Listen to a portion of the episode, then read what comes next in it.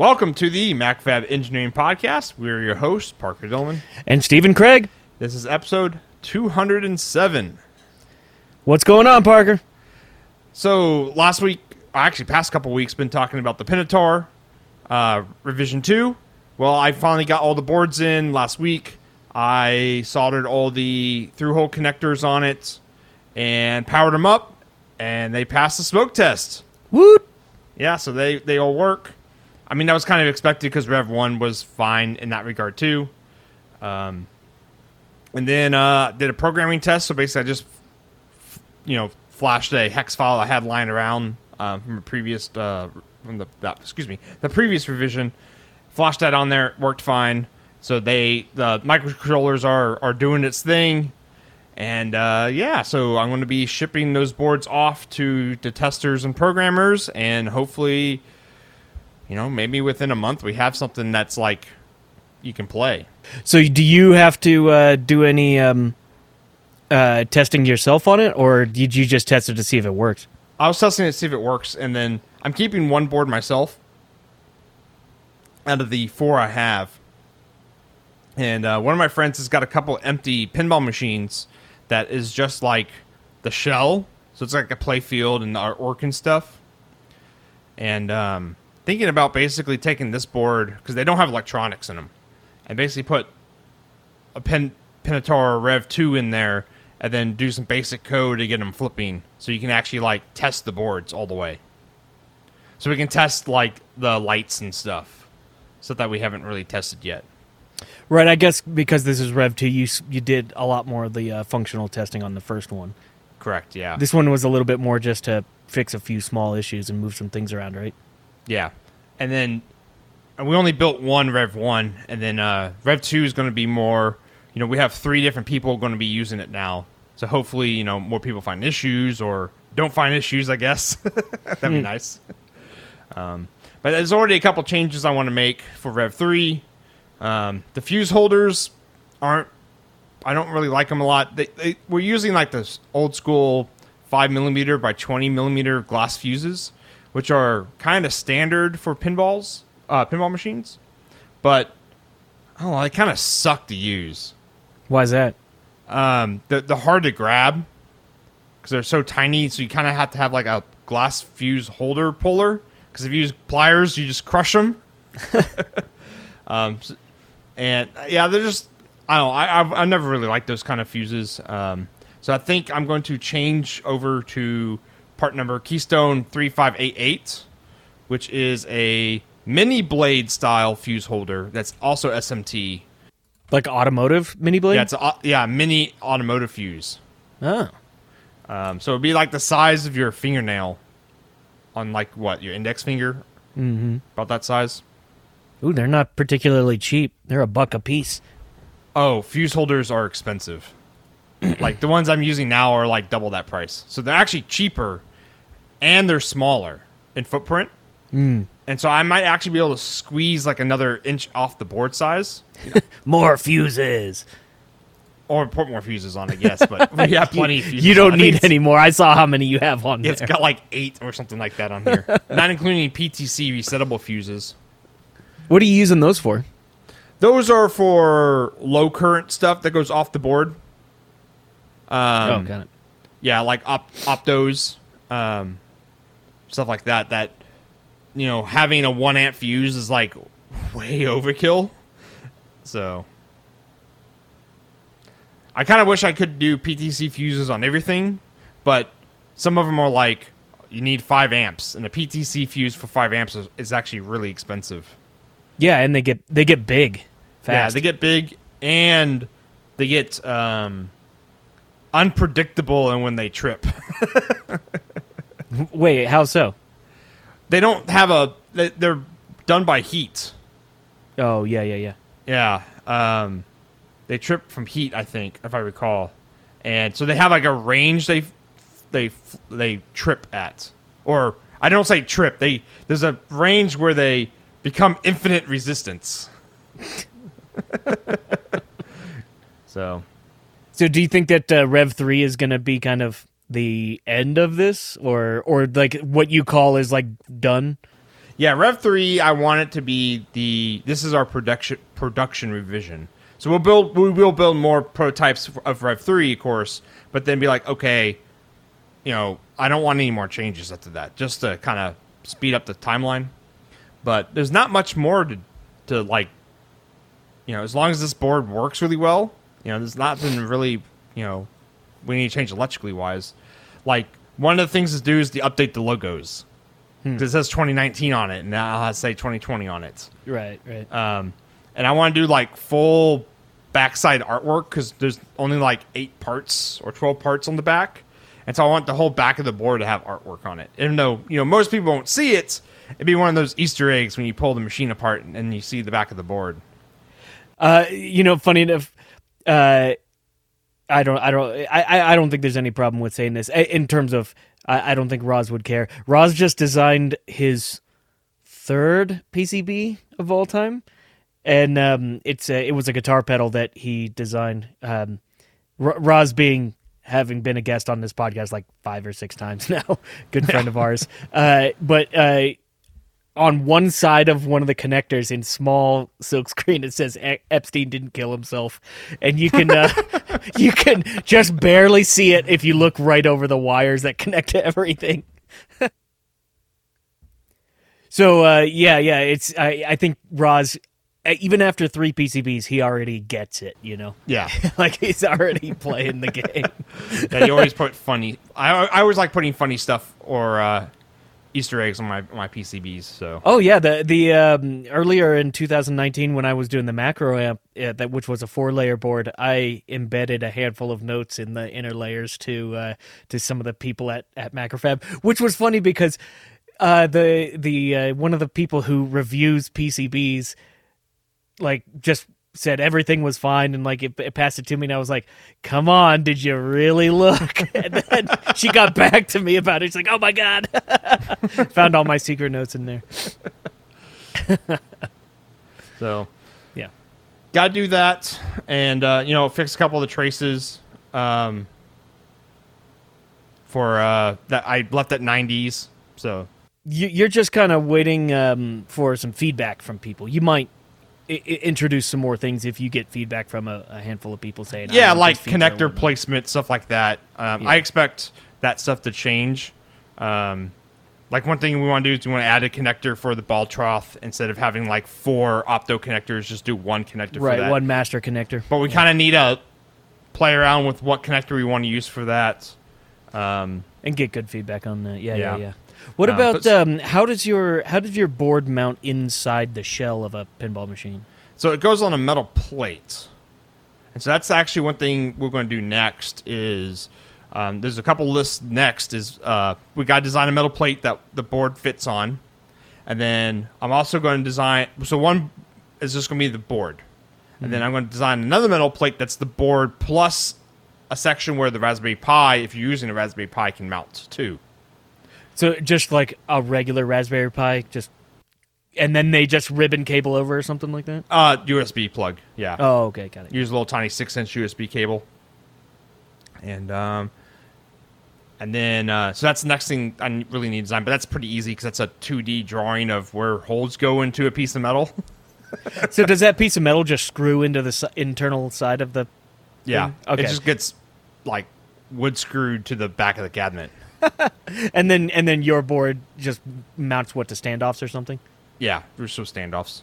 Cool. Um, and we're not going to use PEM studs anymore, like Right. we did on Pinheck Rev six. I think we did PEM studs, um, which they were great the first time you install it, but the moment you need to like take the board out, it's a pain in the nards. Because like it's not like it's right in front of you. You have to reach, you know, up and into the machine, Right. and they kind of like pop them off. So They, uh, I, I've used those before in some assemblies, and it's a, that's a, basically exactly right. The first installation is excellent, and if you only have to have to do it once, that's awesome. But it gets crappy after that. Yeah. So we're just going to do the normal, you know, screw mount everything, be all fine. Um, and then the next thing we need to do is design all those wiring harnesses stuff uh, for all our plugs. That's the next thing to do. Um, Shouldn't be too. Wouldn't that to be do. the uh, responsibility of the manufacturer of the cabinet, though? Uh, typically, but we're actually going to be supplying them as like pigtails. But uh, but wouldn't it be different for every game? Yeah, you just cut the length. But I mean, every game has different assets, right? The different things. Yeah, to you just cut these the length. Oh, okay, okay. Yeah, it ends up being cheaper. Hmm.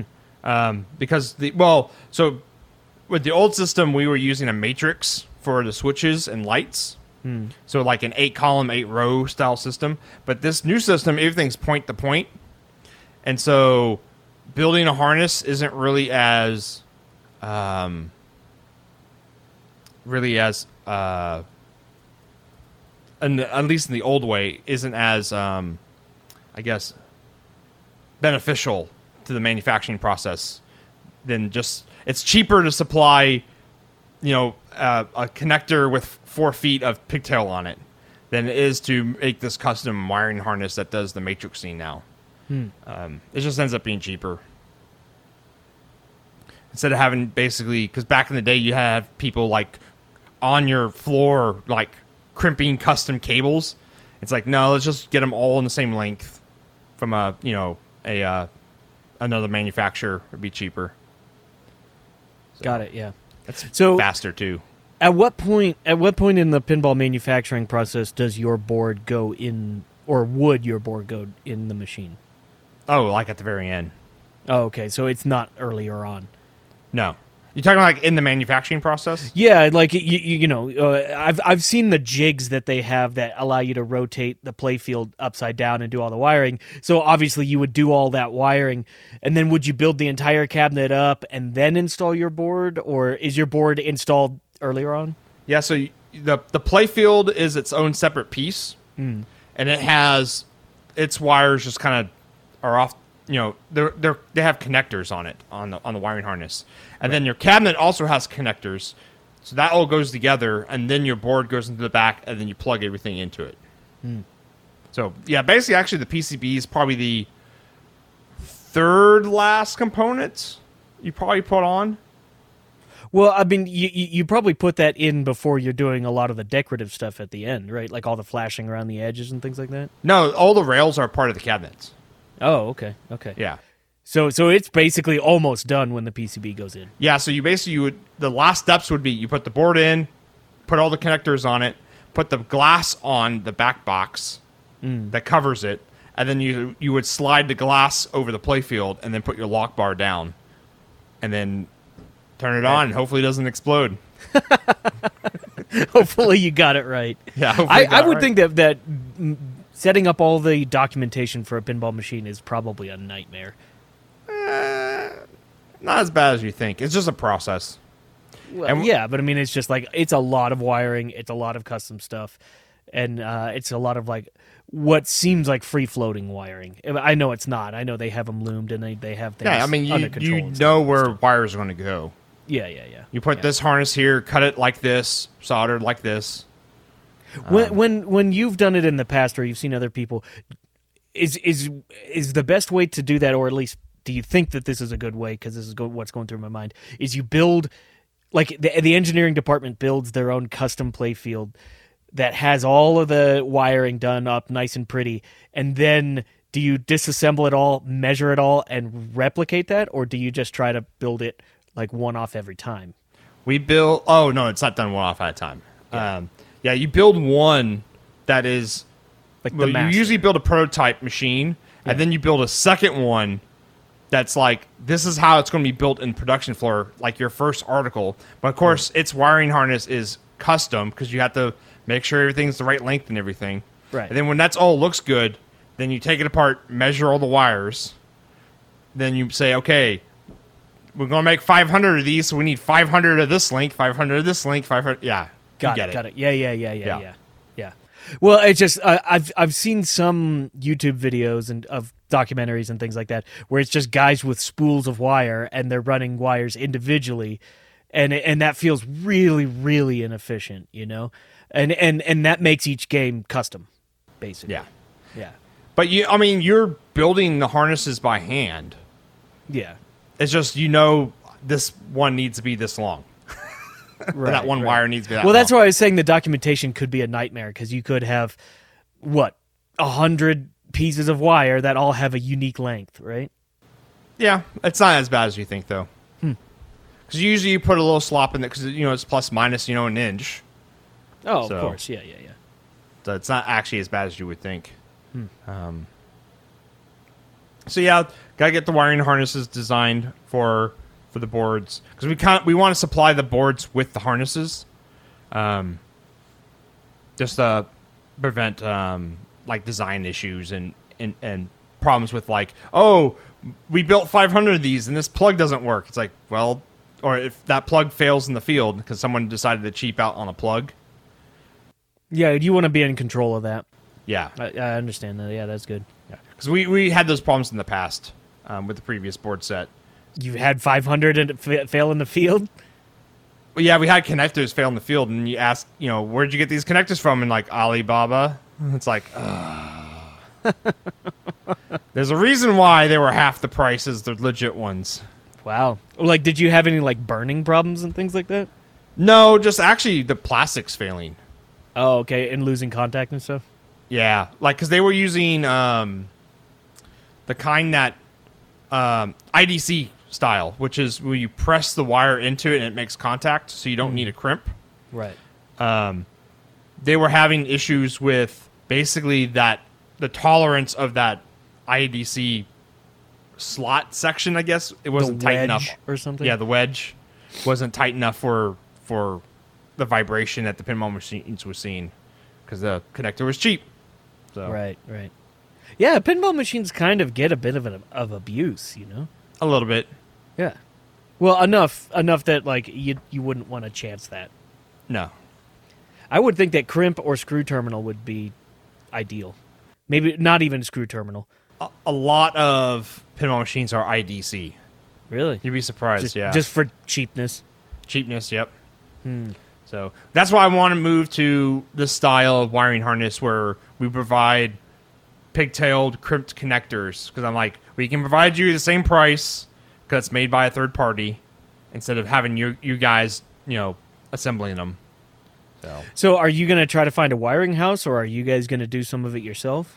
oh, we're gonna have a wiring house. Yeah. No way I'm doing. You're you're not crimping you know, thousands of thousand connectors. myself. I don't blame you. Yeah.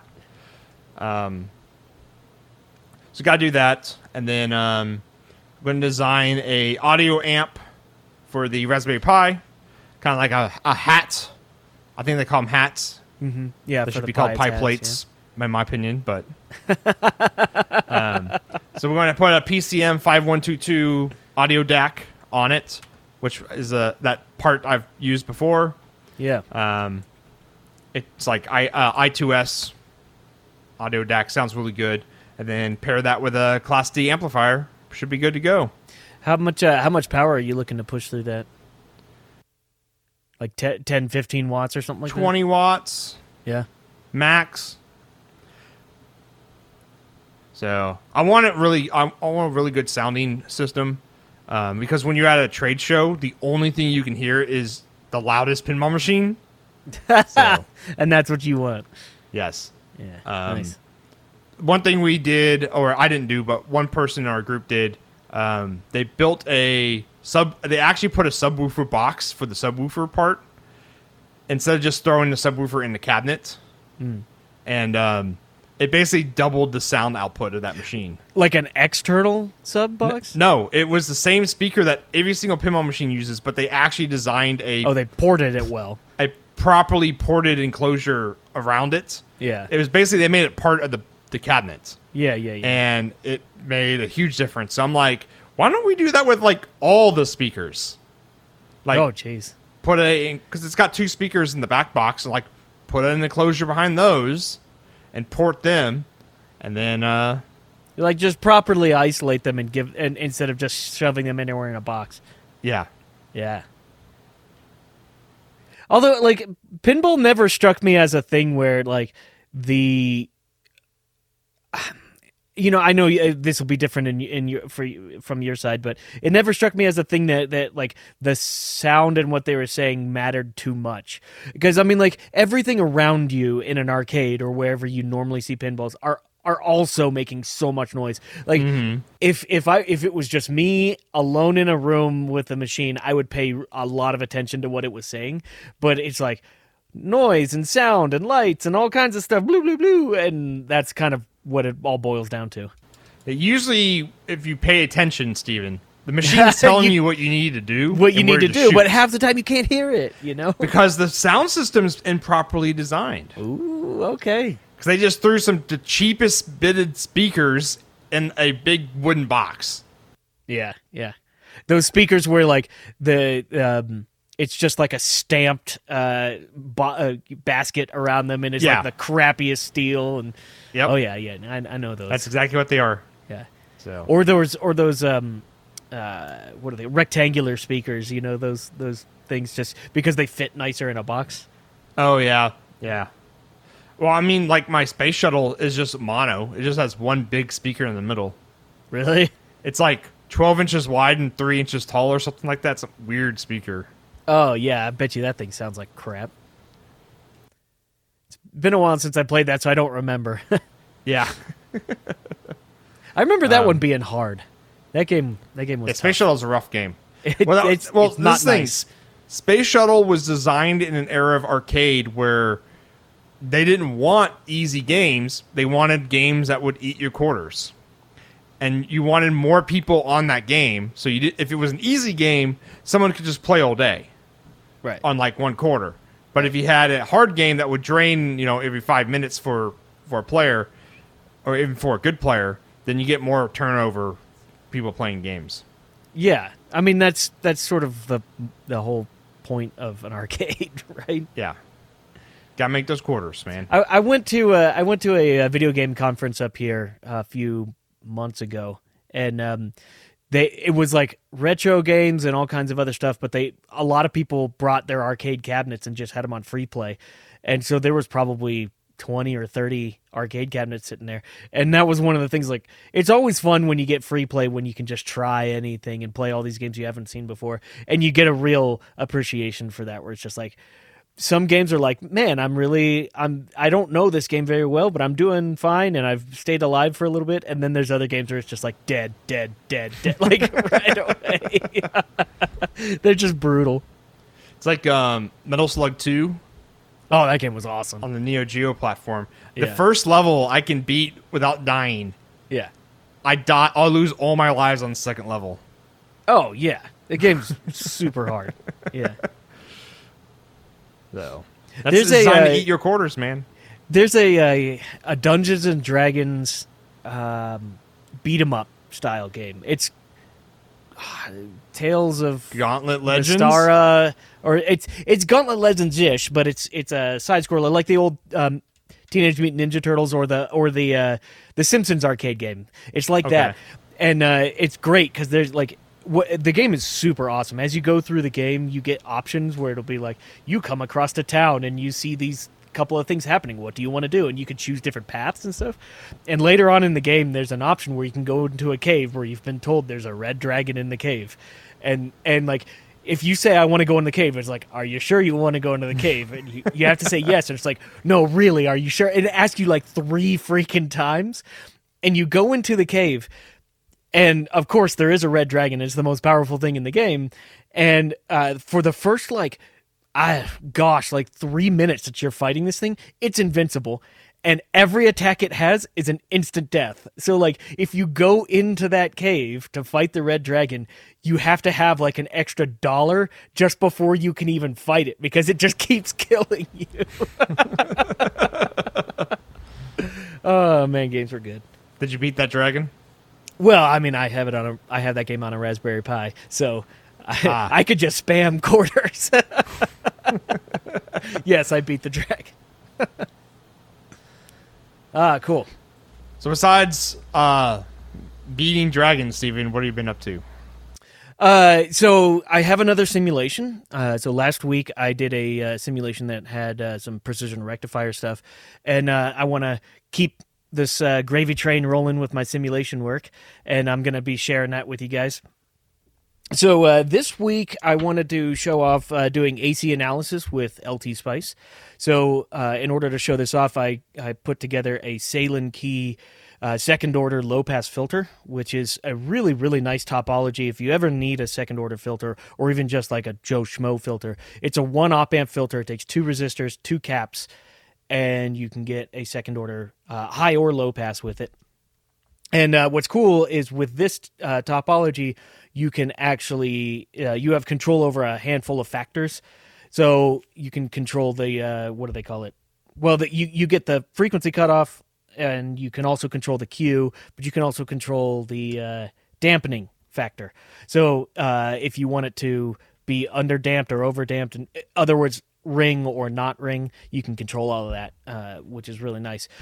Some of the equations for it are a little bit nasty, but um, they're you know nothing too bad. And there's lots of calculators out there um, on on the Googles. So uh, I threw I together. scro- I was just scrolling through the Wikipedia and I hit some of those formulas, yeah, they get nasty. and I'm like, yes, that would be a final on a uh, college exam. You know what? The, but well, the final would would be like it would be multiple questions about it. It would be like, what's the cutoff frequency? What's this? And then it would ask you something nasty like, what's the input impedance to this? You know, and it'd be like, ah, like, those are always awful. Um, but but uh, in in the my first job that I had out of college, we did a lot of custom uh, work for customers where uh, I, I did vibration sensing, and customers would ask for you know a vibration sensor that has you know cutoffs at high and low this and that frequencies. And we use Sallen-Key topologies all over the place because they were pretty easy to uh, to adjust and you get second order cutoff uh, which was good enough for most of our customers. Uh, so I, I dealt a lot with the Sallen-Key stuff back in the day. A lot of fun with it so in this simulation, I gave two examples. One of them is a uh, a low pass filter that has a cutoff at one kilohertz and a Q of about 0.707. So it, it kind of gives that classic uh, curve that you're uh, that you you expect when you do an AC analysis at it. And then the second example is uh, a 10 kilohertz cutoff, but I also gave it a Q of 10. So at the cutoff, it has a really high resonant peak that goes all the way up to a positive 20 decibels. So it'll ring really, really hard at that level. And uh, just by adjusting the resistors and cap values, you can have control over all of that stuff. Um, so that's the simulation of the week. Next week, I have a really fun one coming up. Uh, I'm going to be looking at Monte Carlo and Gaussian distribution of tolerances. So I'm going to add a high pass filter to this low pass filter from this week, and then I'm going to apply tolerances to all the resistors and caps, and then do a Monte Carlo uh, evaluation that shows what is absolute worst case of the tolerances being high and low, and you can see the boundaries of uh, like if you were to build thousands of these units, what could you expect the cutoffs and the Qs to be of these kinds of things? So, a lot of cool stuff coming up. Okay, so, So, that's yeah. so Monte Carlo, that's not the location on the map, right? no, that's worst case. that Mon- Monte Carlo is like throw it all in, you know. So Yeah. uh, with it with a t- traditional Monte Carlo um, simulation, you basically say, "Here's my boundaries." So if like I say a five percent resistor, you say the top and the bottom. And with Monte Carlo, you tell it how many times you want it to simulate, and it will simulate and just like randomly pick values and just kind of try to show you like what are your worst cases. So with a filter, say you do a hundred different simulations with variants and you plot all of them and then you can see you know where your boundaries of everything are mm-hmm. Okay, that makes sense. and then uh, but monte carlo monte carlo is worst case. Monte carlo just shows you like if the shit hit the fan. Uh, a gaussian distribution is a lot better. And what's cool is LTspice allows you to to um, handle tolerances in a gaussian way. So you could say 95% of the time my tolerance is going to fit within this you know the next 5% is going to fit within blah blah blah you know as Yeah. you go further out and out and so you can plot gaussian uh, gaussian will still show you worst case but monte carlo has equal distribution for all tolerance values, whereas Gaussian fits closer to the center, which is a little bit more realistic. Mm-hmm. So I'm going to give uh, examples of both of those. Um, and the, the hope with these simulations is that if if someone wants to do, say, for this week, I'm doing an AC analysis. If someone wants to do their own AC analysis, just download mine from my GitHub, which will have a link to this. Uh, and then you can just basically cut my circuit and put yours in, and it's already set up for an AC analysis. And then if you want to do next week or week after uh, Monte Carlo and Gaussian, just download mine and plug your stuff in. Cool. So, uh, other than that, I'm actually resurrecting or going back to the fermentation controller project that I started Q3 of last year. That sounds Uh, about right. The uh, yeah, so I got I got you know uh, a bit of the mechanical design done on that, and um, I actually have a good chunk of the schematic design done on it, and a, a bit of uh, actually the PCB too in terms of determining where things are. Uh, that um, that preamp project that I did in Q4 actually got in the way because that had a little bit of um, we need a little bit more speed on that, so I kind of plugged that in. But now that that's complete, uh, which I'm actually sending one of those to Roz this week, um, the second one that I built, so he's gonna play on that the um, preamp. But but now that the preamp's out of the way, I'm gonna go back to the fermentation controller, which I have duplicates of almost all the parts uh, of that. So now I basically just need to start slapping it all together and get a PCB on order. Um, I still need to uh, get all the connections and everything right for the screen and all the other stuff. So uh, this week I'm going to be working on getting the schematic complete and the PCB in in a place where I'm happy where all the locations of stuff are. And um, when the PCB's on order, I'm going to start milling these enclosures because I actually have two enclosures here. So I, I made a couple of audible um, decisions for the uh, for some of the things. Originally, I was thinking I wanted to get a little fancy and do like membrane switches on the front, and I've decided that's just kind of a pain, and I don't really want to do that. And I, I thought a little bit more about the application of what this is going into, and um, in terms of where I'm going to be using it, I'd rather have big, er, more tactile buttons on the front. Something that just like membrane buttons about are- arcade are switches, fun. or are we talking about like e-stop switches, or You know, I haven't I haven't fully decided yet, but I want something bigger than membrane and I want something with more throw than a membrane. I want it to be kind of clicky, but I want it to feel substantial. So, I got to I've I've determined most of my other parts on this. Like I I know almost everything that goes through that. The last thing is just the buttons, really. Uh, so I, I'm I'm well, I guess buttons or switches, um, whatever you want to, whatever works for the application. So that's my next kind of what I need to do next. I should say is figure out what to find on that.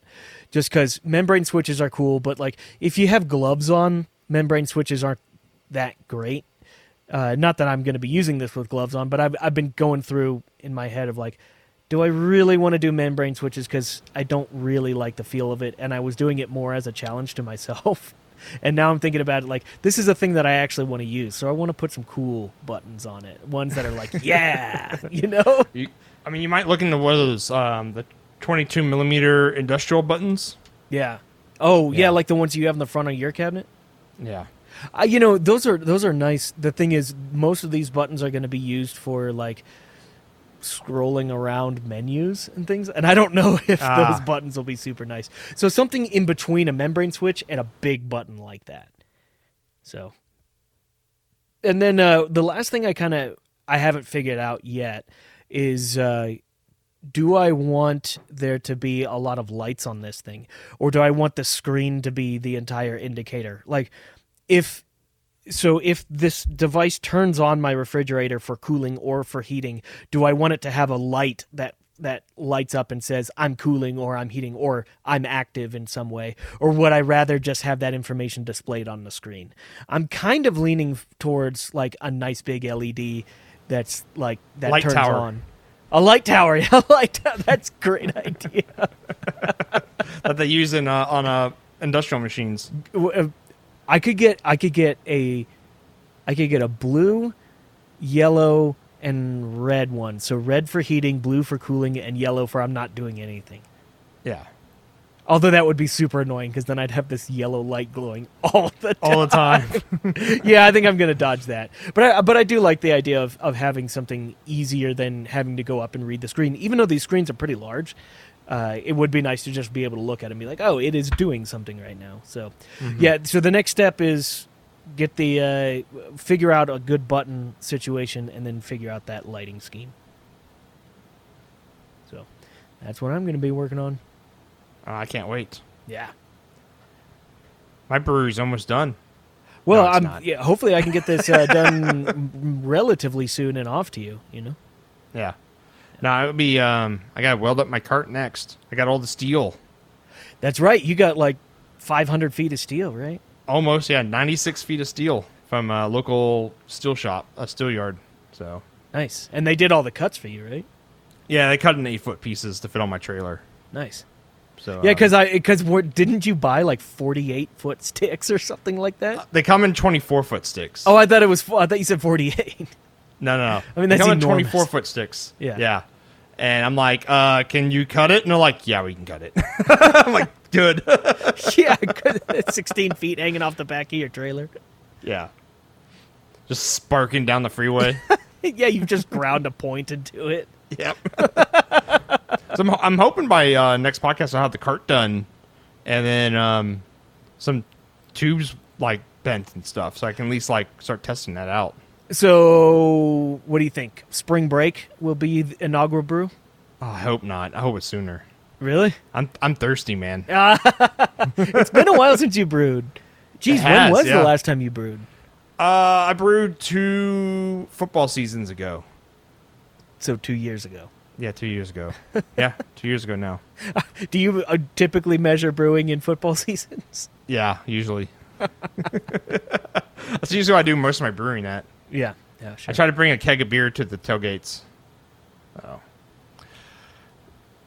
I think that's going to wrap up this episode. It's Yeah. a little short one for this week, but uh, it's been very boring in terms of electrical news this week. One one thing, uh, so last week in our RFO section, we had talked about um, two uh, two things. One was uh, allspice.io, Mm-hmm. which was a um, a Git uh, GitHub style uh, repository, and I guess uh, well, it's it's a GitHub style um, system for hardware design, and Yeah, and, um, uh, oh, well, it also does design review.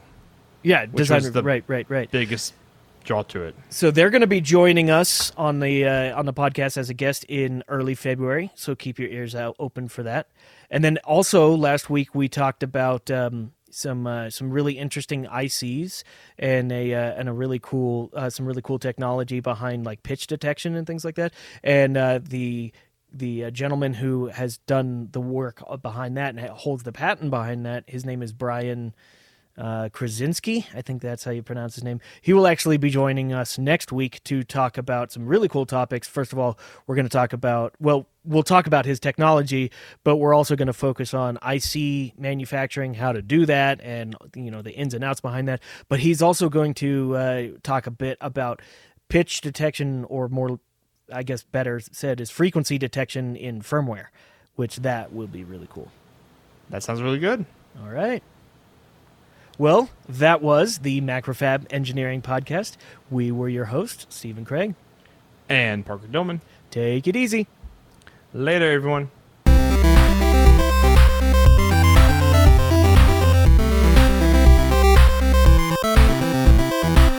Thank you, yes, you, our listener, for downloading our show. If you have a cool idea, project, or topic, let Stephen and I know. Tweet us at MacroFab, at Longhorn Engineer, or at AnalogENG, or email us at podcast at MacroFab.com. Also, check out our Slack channel. If you're not subscribed to the podcast yet, click that subscribe button in your podcast app. That way you get the latest MEP episode right when it releases. And please review us wherever you listen, as it helps the show stay visible and helps new listeners find us.